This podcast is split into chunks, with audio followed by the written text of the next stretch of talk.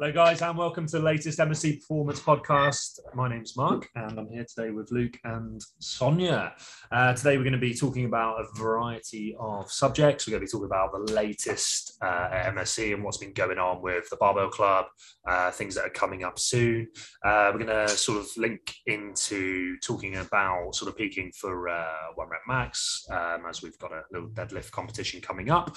We're going to talk about long-term versus short-term strength development and the differences between training for short-term success and longer-term strength gains, and we're going to talk a little bit about percentages and RPEs. So first of all, how are we doing, guys? I'm mundane. How are you? Good, thank you. Good. I'm good. I've had a little bit of a cold. It's still lingering slightly, but other than that, I feel pretty good. You're a brave soldier. I'm in the trenches, working hard, taking grenades, grafting, so that MSC can continue. He does graft. Oh. 3 days a week. He works 3 days a week. But it's a tough gig. Hi everyone, and hi boys. I'm very good. Thanks, Mark, for asking. It's been an exciting start to the week at MSC, and I think we're all buzzing for the rest as we have in the big peak or week four of the current Barbell Club, so that's been the exciting thing. Yeah, how's that been going this week? Obviously the end of a 16-week block, and guys are doing a little bit of testing. Yeah, 3 times a year we do some kind of testing. It doesn't have to be one rep max testing. We encourage people to at least kind of use it as a chance to kind of gauge where their strength levels are at. So we're coming into the next block, we can use that to see what's worked, what hasn't worked, and use that then to make adjustments into the next training block. So the more data we get, the better. So there'll be some people that have been training a long time that maybe won't quite make these rapid gains that a lot of the beginners make, but it's a good chance to kind of assess what's worked, what hasn't worked, what can we adapt next time. So we encourage everyone to try and work up to something remotely heavy. Depending on how good they feel, it might be a lifetime PB. For us, it might be a heavyish single, just to kind of test the waters. But it's been good so far, and I think everyone's got some good results, and it's been an explosive start. Yeah, many people said that they've never done similar thing, or like that's why probably they plateaued usually. So I think it's great for them to finally follow in some sort of structure and try some testing. There's a big difference between, I think we get a lot of guys who come in who have done a bit of lifting before, but it's what I always call the difference between, exercising and training, and what we're doing is we're taking a lot of guys who, have done a bit of squat, a bit of pressing, they've done some weight training, but they're kind of just like, maybe doing 5-5s, or they're doing whatever rep scheme, and they're just repeating that because they don't really know about how to put blocks together, how to put training blocks together, and how to progress. So I think a big thing we do well at the Barbell Club is putting those kind of structures into place, really, and it's good to see people reaping the rewards from that. Well, you can't undervalue the importance of like a good, effective training block. Like, it's so easy to do a rep scheme, and it's so easy to add 2.5 kilos, but it's so difficult to get the little minute differences that do really matter when you pass that beginner stage, like how many sets, how many reps do you seem to respond well to, what exercises work for yourself, where is it leading, where's the progressions. It's when you put together a really good training block, like it's fantastic, and when you get it right, it's cool to see people making like really good gains. And you don't always get it right first time, but then that's where like the coaching comes in place, and adapting and reacting to things, and putting things in place to make sure people are getting as much out of the training as we can. And that's the coaching process in a nutshell, I think. Yeah, 100%. Yeah. And it's knowing the individual and knowing the context as well. Like, a lot of people say, well, what, is 310s good? Someone I know the other day said I'm doing what was it, like 5-5s, is that a good rep scheme? And it's like, well, it's context and development, and it's ongoing process where we have to manipulate these volumes and intensities to continue to progress. I do like that if you haven't done 310s for ages, that when you do 310s, it's fucking hard. Like, everyone 310s is amazing, mate. So everyone does 310s forever, and then you spend so long not doing 310s that when you actually do it, you're dead. Yeah. What's your 310s now, mate? I haven't done a 310s on anything. Like belt squat and stuff I do it on, and it's great because it is a great rep scheme, but the key to it is the novelty, isn't it? If you haven't done it for a while, all of a sudden it's a great stimulus. But if you do 310s every week, you're getting that diminished returns, and that's why it doesn't work for long term. But if you just every 3 months start doing some 310s, it's tough, man. Yeah, big time. It's tough. Big time.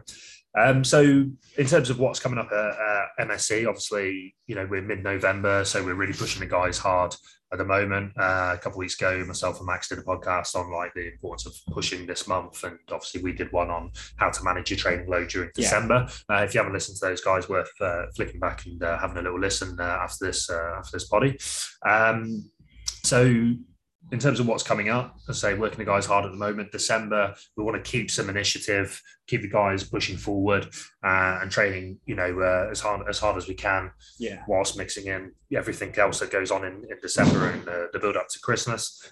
So we've obviously got the MSC deadlift competition on the 18th of December. So that's going to be an opportunity for guys to lift nice and heavy, test out some maxes, have some fun. Yeah. And followed by a Christmas party, social in the evening as well. I think we've got the deadlift party sort of 10 till 12, 10 a.m. till 12. People could stick around a little bit after that as well. Yeah, people are talking about deadlifts and whiskey, mulled wine.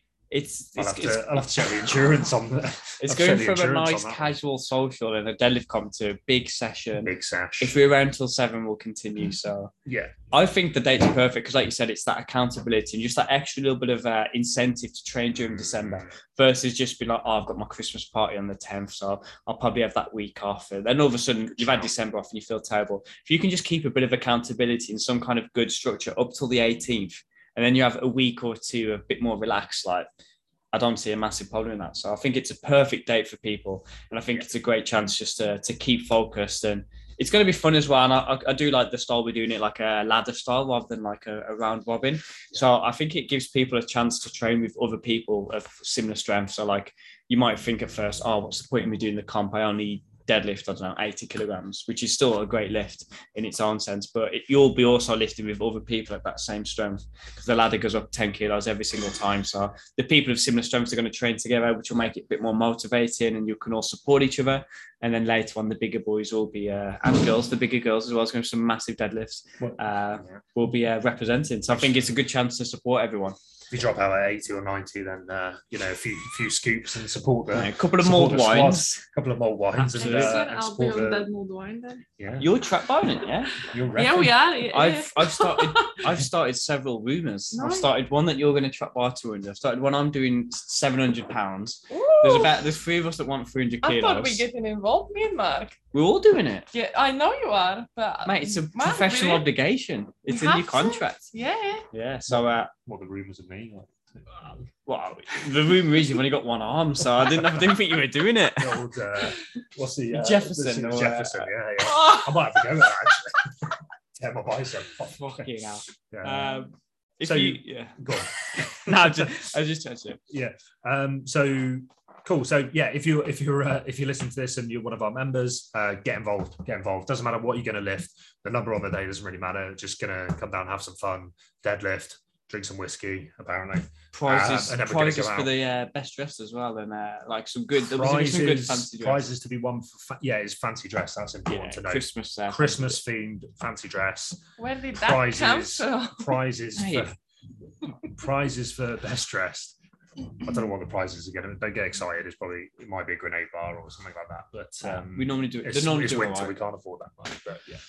So we'll see. So let's say you're listening to this and you're thinking, right, 18th of December, I'm gonna do 1 rep max trap bar or conventional deadlift or whatever. You know, Jesus, that's a month out. What do I do? How are we gonna prep for that? You panic. Yeah. You test your 1 rep max for the next 3 weeks and then you repeat it on the day.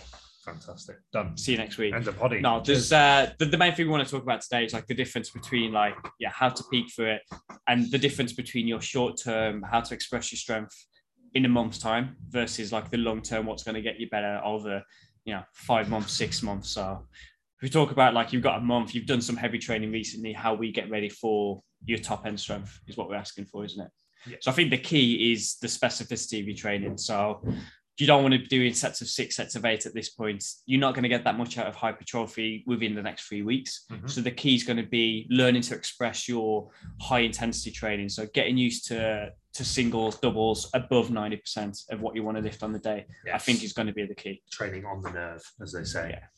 Yeah. Yeah, absolutely. And that's going to be something that will progress in, like, we like to use the RPE, but you could also use percentages, or you could say, I want to deadlift 100 and then work backwards and kind of let it progress, but slowly start to get used to expressing your top end strength at that kind of 90% mark. And that's where your biggest return is going to be. So I think specificity of peaking is key. Yeah, absolutely. So talking like, maybe week one, try some triples, low to moderate volume, 3 to 5 sets of 3 potentially, and then building into doubles and trying some singles, at 8-9 RPE a week, a week or 2 out. Yeah. Or 10 days out. Especially if you've not done that heavy of a training. We always talk about like your acute chronic ratios, going from doing sets of 8 to all of a sudden doing a heavy single is a massive spike in intensity. We probably want to avoid. Yeah. What you could do is probably, if you wanted to get used to doing singles, you could do like a single at a very low RPE just to get that little bit of intensity, that little bit of a practice, and then do some hard triples and then maybe a bit of extra volume work there. Because it is a skill, isn't it? Like you see, a lot of people might be able to lift,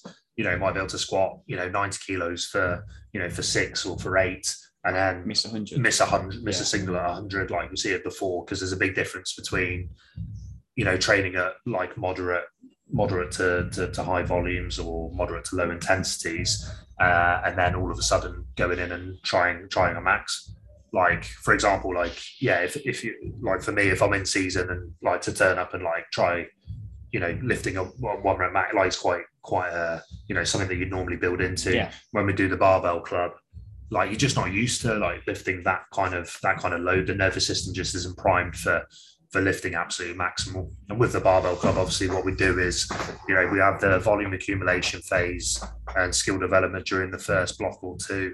And then we come into the 3rd block and 4th block. It's not just a sudden, we're going from 6s and 8s to 1s and 2s and 3s. We'll do the, it might be like week 7 and we might be doing 1 set 3 or 1 set 2, 7 RPE or 8 RPE. Plus the back offset, so we're still getting the volume in, but we're just slowly getting used to intensity, more exposure to it, and then we gradually build up. And I guess that kind of leads us into long term versus sort of short term strength development. Literally on that note, I like to think that short term, the top set is what gets you strong in the short term. Yes. In the next 2 to 3 weeks, you have to lift heavy. The priority is your top sets, and then your back off sets are there just as kind of like to make sure you're not dropping too much volume and start to get that kind of detraining effect.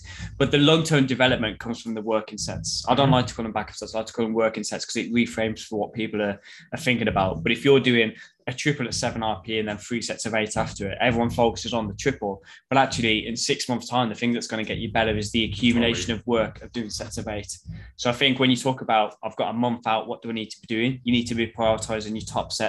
You need to be prioritizing your high intensity skill practice.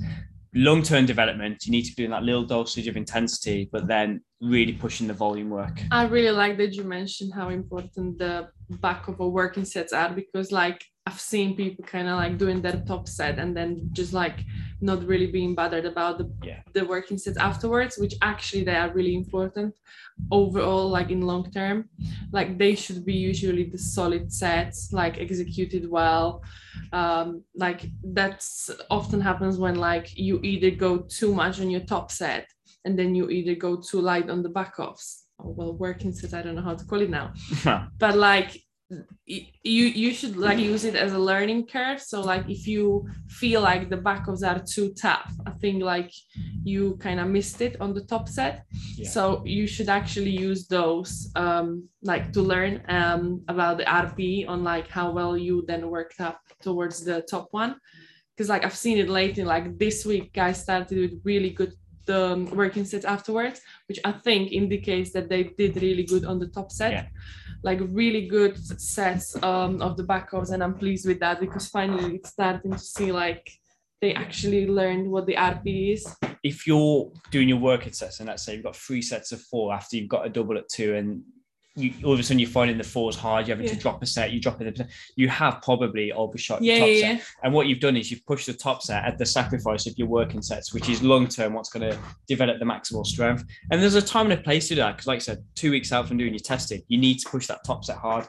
But if you're all year round doing a double at 6 RP and you're grinding out reps and then your next set shit, the set after that shit, and then you're done, and you've missed out on, 30% of your work. And that's a lot of work. Exactly. Yeah. So a lot of people do the top sets and sacrifice the working sets, which ultimately is where you're going to get your big return. Very important. Yeah. So. Yeah. I think it's, probably if we're talking long-term versus short-term, that's probably the key, isn't it?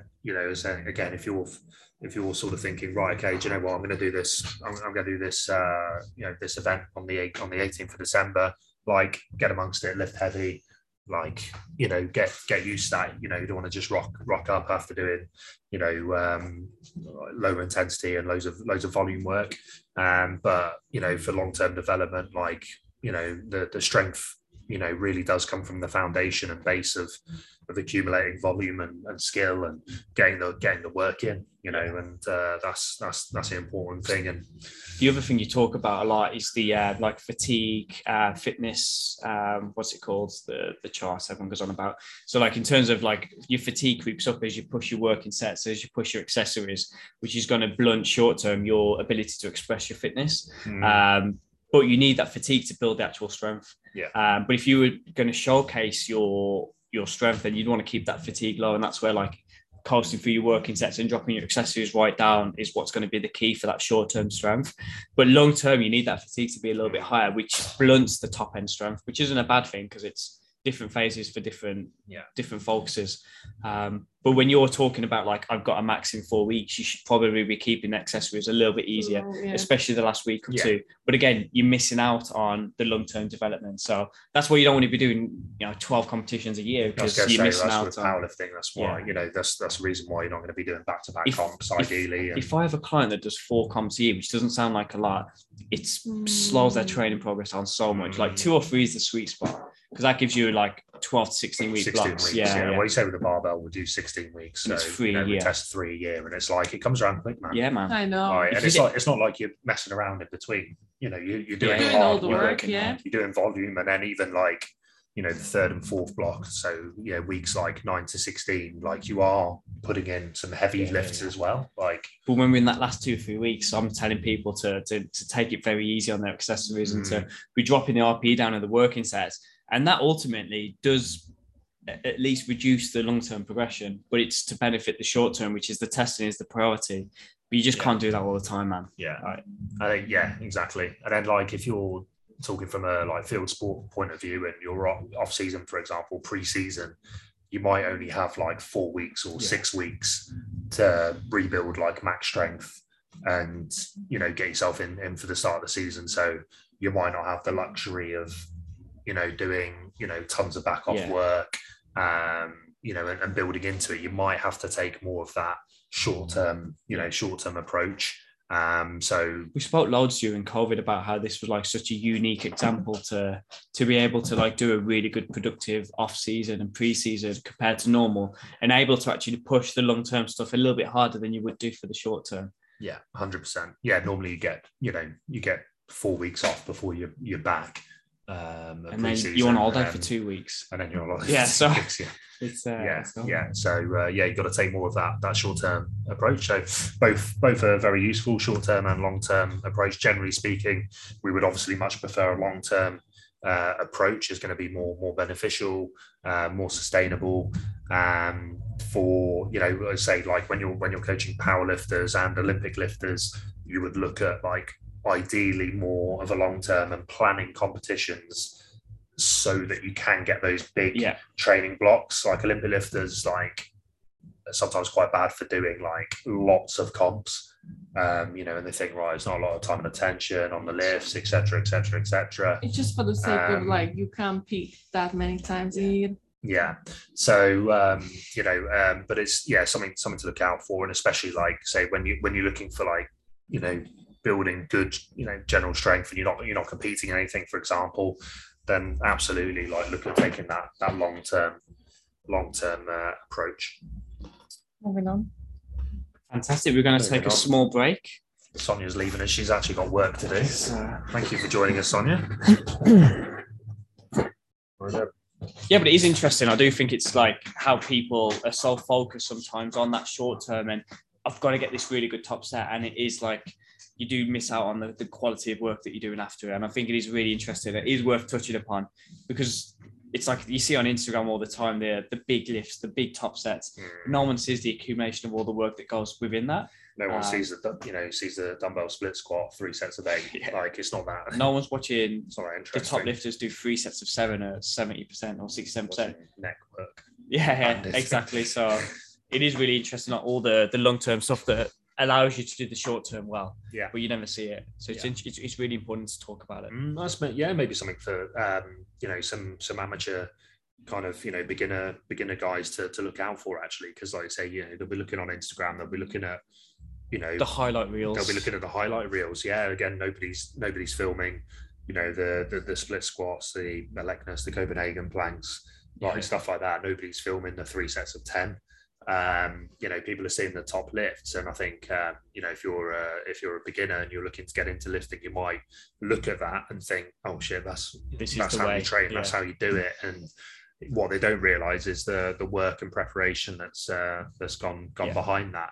And it's, you know, in strength training and powerlifting, it's the same as, you know, any sport, any field sport is, you know, you watch the match and that's like the player, you know, putting all the training into practice. What you don't see is, you know, the footballer doing the small sided games, the skill work, the passing drills, you know, the speed work, the strength work. You know, that you're not seeing all those hours of drills, and then they go and perform, you know, and it all comes together. So, you know, you're not going to get better by just going out and playing. It's a great example is like Robin, your pole vaulter. And it's like, you feel, oh man, he must just do speed work all the time. It's actually like, well, how is he going to express that speed and power? It's like, he needs to have a good foundation of this. He needs to prevent injuries that are repetitive from this. So we're doing this. And that's the long-term development again, versus that. I mean, how long is this season? It's very, very short. Very short, yeah. So you've got all this time to build up. It's short, yeah. So you've got like all this long-term progress that then goes into the shortest cycle ever, where he's starting to express his ability to do a good pole vault. And it is the injury prevention work. It's the, you know, bit of hypertrophy work, I imagine, far out. Yeah, big time. Then into some good strength work, and then all of a sudden you're expressing it, and you never see all that. You just see him doing an impressive pole vault. Yeah. I mean, off season he's put, you know, 4 or 5 kilos on. You know, mostly muscle mass, we think.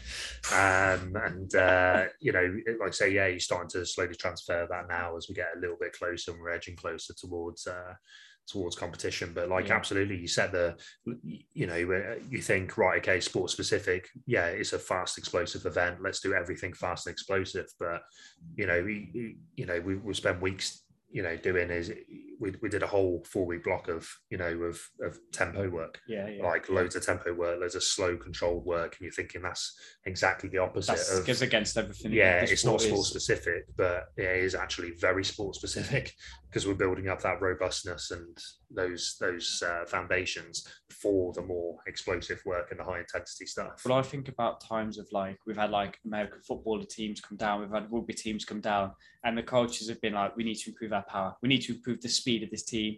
And then you look at them and there's there's zero strength. We start, well, actually, we need to improve their strength base, because then we can express the power a little bit better. But they all see it as, oh, it's counterintuitive, these people are slow, we need to be more powerful. They're lifting slow. So it's really interesting that like that long term, it's like, okay, in 8 weeks, we need to improve your power, but the first 4 weeks, we're going to improve your strength, which is then going to allow us to express your power a little bit better, 1 in 4 weeks' time. So it's almost that little sideward step to then allow it to progress further. If you took this group of people that had zero strength base and tried to get them to do some good speed, and they've got nothing to express. So it is looking again the bigger picture versus just acutely. If they 100%. Said we need to improve our power in a week or 2 weeks, you would go specifically with the power work. Well, if you got that, the best you can. You do what you can. But if you've got the luxury of that extra time, then you're looking at the long term and setting yourself up with the periodization to be ready when you need to be ready, versus being powerful 8 weeks out. 100%.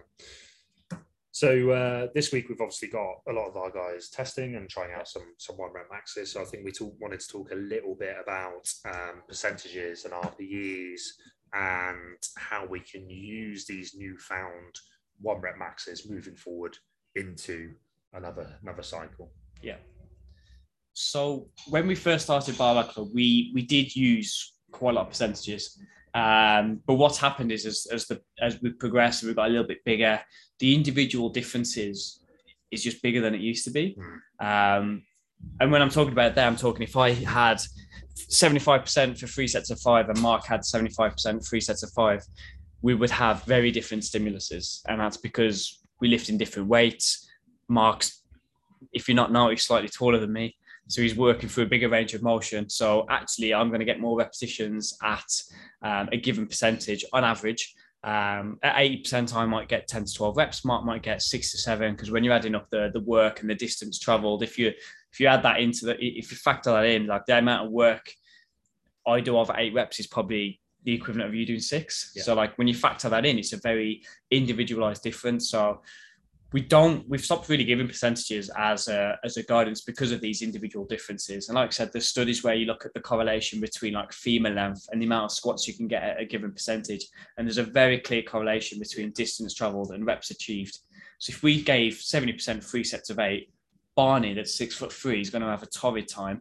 He's going to be grinding reps out. He's going to be next to James, that's very suited to squat for short femurs, and he's going to probably find it quite a comfortable session. So the reason we give RPs, because it allows us to factor in these individual differences, as well as adjusting things based off how you're feeling on the day, based off external stress, what you've got going on at work, etc. So we don't particularly like to give percentages. However, I imagine the way that we could move forward with it is like a bracket that we've done in the past, I guess. Yeah. So just giving people 3 sets of 8, giving them a rough RP, what we're aiming for, and then a guide weight of like the option 70 to 75%. Somewhere within there, 90% of the people are going to fall into. Yeah, definitely, 100%. I think like that's been one of the great things. Emergence of RPE was, let's say, like back in the day, not just us, like everyone to do with S&C would work off percentages. You know, and it'd be like, you know, I remember like, you know, everyone was like, oh, it's, you know, 5 sets of 5 at 80%, like, or 85%. And it's like, Jesus, like 25 reps at that kind of percentage. You've got to be right on the money on a given day to be able to lift that. So the daily fluctuation thing is a big thing for me, I think, with, like you say, you know, stress is stress and stress builds fatigue, whether that's training stress, external stress from work, from, you know, life or whatever, you know, that is going to play a role. And who's to say you're going to come on that day? Like, it, you know, it doesn't work in a linear fashion where like you're going to be feeling a little bit better every day for the rest of your life. Like, it doesn't work like that. There's ups and downs, there's good days, there's bad days. And I think percentages, like, and I used to swear by percentages years ago. Like, you know, it was like if it was written on the paper, I had to hit it. Whereas now, like, you know, you realize there's gotta be that flexibility, at least a degree of flexibility, doesn't it? Exactly. And I think RPE gives you that that flexibility to push the better days, to pull back on the bad days, especially like from what, you know, a lot of what I do obviously with the field sport and being a weekends is like, you know, I never really work on, well, I never work off percentages in season now. It's like all RPE, because, you know, I might have a, you know, real tough battle on a Saturday and be battered, you know, and I might have some games like in my position where like I don't do a lot. That game we played 2 minutes. Hanging at the back. Yeah, hanging at the back. So I think it's good to have that flexibility. There are some critics of RPE, and you know, some of the critics talk about, you know, people not being able to judge their RPEs accurately, and I think there's a point there. But and I also think I hear a lot about it being like a over lazy coaching or allowing people to be lazy. And I think that can be true sometimes, where like if you programmed a low RPE, like people can be lazy with it and people can make excuses rather than like trying to lift as intensely as you can. Yeah. I think that is also a thing. Like neither of them are perfect. But it is, there are negatives to the RPE as well. Yeah, definitely. Yeah. And that's where the combination works quite well. Like there's one or two of my guys, I won't mention names, but like sometimes can be a little bit lazy on the RPE. So I'll often do what we were talking about then, like potentially doing for the Barbell Club is like RPE, but then also like the percentage or roughly the, you know, bracket of percentages you want to be in, because they can, you know, I'll be watching them and it's meant to be a 7 RPE and it's a 5, but they're like, oh, that was tough. That was an 8. So putting those percentages in, sometimes saying, look, mate, we've got to hit this. But you know, that's rare, and I'm a big advocate of RPE, and I think, you know, obviously you are too. And there's more pros than there are cons, yes, for sure. And the thing is with the accuracy of the RPE is, like, there's a difference between aiming for like a 6 or 7 RPE, missing it by 1 rep, where you're still going to get a good stimulus. If you're aiming for a 7 RPE and it's a 6, you think, oh, I've undershot it, but it's only by 1 RPE. Yeah, that's not the end of the world. You've still got a good stimulus. If it's meant to be an 8 RPE, it's meant to be a triple at 8 RPE, and you do 2 reps and you miss your third, that's a massive, massive overshoot. But I think the people that are missing the RPEs like that are chasing numbers rather than actually trying to follow the program diligently. So I think you are going to miss the RPE. Like, you look at the studies into RPE, but also anecdotally, the longer you do it, the better you get at gauging your RPEs. And also the higher the RPE, the easier it is to gauge as well. So like a triple at 6 RPE is a lot harder to gauge than a triple at 9 RPE. Yes. I think you can use your warm-ups a bit more effectively to kind of figure that out. Yeah. But there are things you can do to improve your accuracy. The main one, I think, is just tracking your program. Because the first week when you've got a triple at 6 RPE and you massively undershoot it, A, you could do the set again, or B, coming into next week, you're like, right, last week I did 100 kilos and it was way too light. This week I'm going to jump up, quite a big jump. I'm going to do 110. Yeah. And it's just 1 week and then you're on the path. Yeah. Yeah. And the more information you get, the more weeks you get under your belt, the better you log your program, where you're like, well, this was a 5 RPE. The more data you've got, you can start to figure out roughly what your RPE is going to be. And then rather than be like, I haven't got a clue where to put my triple, you've roughly got a weight. You're like, oh, well, in the past, I've done a triple at 7 and it was 110 kilos. Yeah. This week, I could try and do 112, or I feel a bit tired, so it'll be 107. As long as you've got that starting point, you can then use that to factor it in. And you should be keeping a log of your training to be able to make these decisions better. Yeah, and try, especially if you take a long-term development, like long-term strength development, you know, progress is, you know, just the key is to try not overshoot, probably, isn't it? You know, if you undershoot a little bit, it's probably not a bad thing. Yeah. You know, like I say, you can learn from that. The next week you can be like, look, I was probably taking the piss a little bit there. That was a bit too easy. Yeah. Let's have another 5 or 10 kilos and see where we're at there. And then that's another week's experience, you know, and getting used to it. And you know, for the next block, the next cycle, or whatever it is, you know, the next time, you know, okay, like I know roughly where I am for a, you know, for a 6 RPE triple on back squat. It is interesting because there are negatives to both of them. Like if you're a chronic undershooter, you're missing out on the stimulus every single week. And you know the people that are doing that, and then they're not making as good progress because they aren't working as hard as they should do. But I still think that overshooting is worse because the short-term fatigue increases, the higher risk, let's say, is going to have more of a detrimental effect on the next training, the next set, while an undershoot might actually allow you to push your other training harder if you're adjusting it and taking it into account. But if every single week for the next 10 weeks you undershoot it by 2 RPE, you've missed out on 10 weeks of harder training. Yes. So I definitely think there's negatives to benefits of both. But ultimately, we know with time is that, like, if you're tracking your training and you're writing this stuff down, that your accuracy should improve. Yeah. And over time, you should get so much better at logging. What gets measured gets managed. There you go. I have one actually anecdotal story about like why we don't use RPEs. They do like for British powerlifting, they do like a Christmas squat challenge. And like it was like the 5 minutes one. We've done that, and that's like ridiculous. But this one was 60% of your max for 20 reps straight. And like the short guys like me are doing like 60%, which is, you know what, like 150 kilos, I think it is. And you're doing 20 reps and it's grim. It's not nice, but you're completing it. And then you're a Tony Cliff that's like second at Worlds, beg your pardon. And he got 17 reps. He couldn't do the set.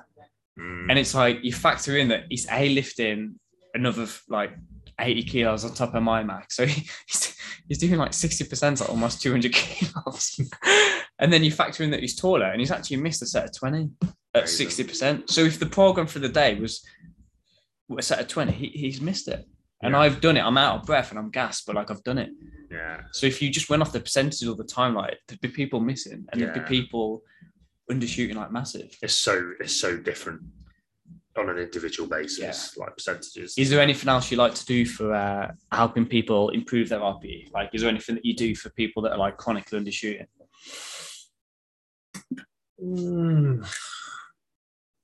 To be honest, I think that the biggest thing is, like you say, the tracking, the reviewing, the analysing, the kind of, you know, fatigue management and, you know, questionnaires that we do in Barbell Club works really well. And kind of, you know, just learning from that, really.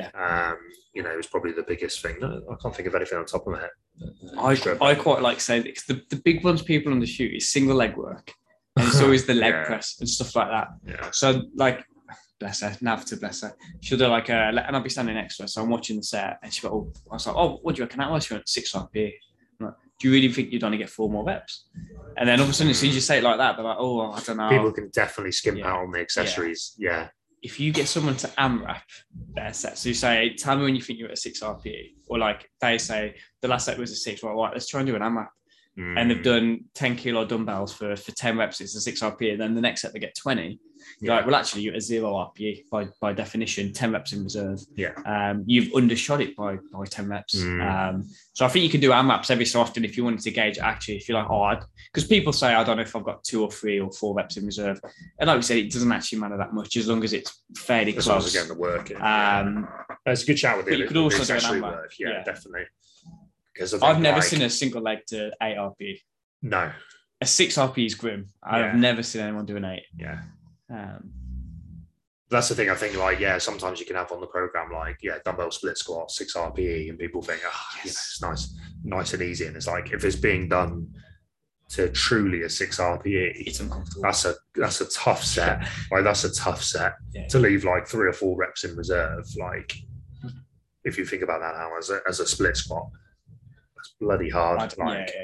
People do take their accessory work like probably a bit too easy, I think. Just the occasional AMRAP just to let you know. And then like if you're doing like a triple at 8 RPE, or let's say low RPE, because it's hard to we know from the research the lower the RPE the harder it is to gauge it. Yeah. If you say to someone like triple at 7 RPE and then do the same weight again and just AMRAP it. And then if you're getting 6 reps, you know it's right. If you're getting 8, 10, you know you're missing it by 2 or 3 RPE. Yeah. If you're doing more than 10, then you need to assess your... Occasionally keeping yourself or your athletes honest. Accountable, absolutely. So there are things you can do, but... Just little reminders of how to gauge. Because you can get in the habit, I think, of thinking like 6s and 7s are comfortable, whereas like... They're actually not necessarily that comfortable, especially with accessories. When we talk about the long term and short term, so if I finished a competition with someone, I remember one of my clients from Cambridge, and I was like, oh, off season now, like we really want to like push your accessory work super hard. And she was like, Luke, you've said to push the accessory work hard, but the single leg work is 6 RPE. And I was like, well, I've seen your 6 RPEs. And I know that they're not actual 6 RPEs. And if you're doing a legit split squat to a 6 RPE and you're lifting that with intent and getting as hard as you can, it's super tough, man. And you're not going to do a 9 RPE split squat. No one's doing that because it's fucking horrible. Yeah. Well, you would do a 6 RPE, and that's more of a realistic thing. But it's that it's not like you said. You see a 6 RPE, for fantastic light session, cost through. It's like 6 RPE, work as hard as I can within that constraint of RPE. So push that accessory work hard, push your working sets hard. But within the RPE that you set, so you're getting a good amount of work and across it rather than like one good set. Maybe there's something to be learned from, you know, certain bodybuilders who, you know, push their accessory work hard. Like, you look in the gym and you can tell. I mean, you can just tell who pushes their accessories hard and who doesn't. I've done the odd session with old John Buckland, and like it's fucking grim, mate. Like, it's literally like, you know, I'll say to, I've got like a couple of sets of 8, 7 RPE, and it's like it'll take you to the absolute max, and it's like, it pushes you hard enough where you're like it might not be your last rep, but like it's bloody hard, it's burning, and you're like, fuck, I maybe could have done like 2 more reps, and it's like that's an 8 RPE or an 8.5 RPE. That's what it's like. That's not off the scale. Like it's not a 10. Yeah. Like it's a good honest like 8. Yeah. Do you know what I mean? Like if you push it, you get a couple of dumbbells, you do see a dumbbell, you know, shoulder press, and it's like you get to a 7 RPE and like have 3 reps left in the tap. Like that's a hard set. Yeah. That's a hard set. So I think like there's a bit to be learned from that. I always say that training bodybuilders could learn a lot from us and from powerlifters, but we could learn a lot from them, man. Yeah. They do train hard. Oh mate, it's ridiculous. Yeah. Some of them is like a lot of force reps and stuff like that. You got to ignore that part, but like the actual intent to lift as much as they can. Yeah, it's quality. Yeah, that's it. So, when you're not used to it, and like I'll admit for myself, like, you know, if I'm doing like lat raises and like, you know, my shoulders start to burn, I'm like, oh bloody hell, like that's enough. There, whereas like you probably another 6 or 7. Yeah, like there was probably like another 10 reps in there, and it's like that's ridiculous. Yeah. But again, like going back to the like long term, short term, there's got to be I balance the other way as well of like, say, if we're building up to like testing or max or competition or in season, you don't want to be doing if you're doing RPE, yeah, like split squats. If you're maxing your squat and you've got a set of 10, 9 RPE on your split squat, that's going to have an effect on your squat. But yeah, 3 sets of 6 or 5, 6 RPE is not going to really affect your main squat. So there's a time and a place, because short term is about expressing your strength through that one set. The long term is about accumulating the work. So out of your prepping for competition and peaking and maxing out, you want to be pushing the sets hard. Short term, it's priorities, the top sets, the working sets are there just to keep the amount of work steady, to avoid that massive drop off, which we know can affect your strength. So absolutely, in those off seasons, get it done. Get it, you know, you can train like a bodybuilder in the off season. Well, yeah, with that mentality, perhaps. Yeah, sure. Watch a Ronnie Coleman leg press video before you jump on the leg press. Absolutely. Maybe get another 4 reps. Absolutely. There you go. Quality. Cool. Happy to round up there. I think it was a lovely podcast. Fantastic. Hopefully you all enjoyed that listening at home. And we'll round up there. Thank you very much for listening. I say if you are considering doing the deadlift competition on the 18th and coming to the social, just do it. I'm on on a recruitment drive. I think we're going to get some good people doing it. How many do you think we're going to get? I reckon 20. And I reckon there'll be some. Like I saw Will Reed air trap borrowing yesterday. I was like, he's interested. Yeah. I'm going to do it. You're doing it. Yeah. I'd like to get Chalkley, and he could deadlift like it's close to 300 on a conventional, so I reckon he could do like 330. Yeah, big numbers. Yeah, it'd be good. So, it's going to be a good day, and a few scoops as well, no doubt. A few mulled wines. And a social in the evening as well, a few beers. So 10 till 12 is a deadlift comp. Stick around for a couple, you know, after that if you want, then shoot off and then come back and then we go again, as they say. Fantastic. Cool. Thanks for tuning in. Cheers, guys. Till next time. Nice.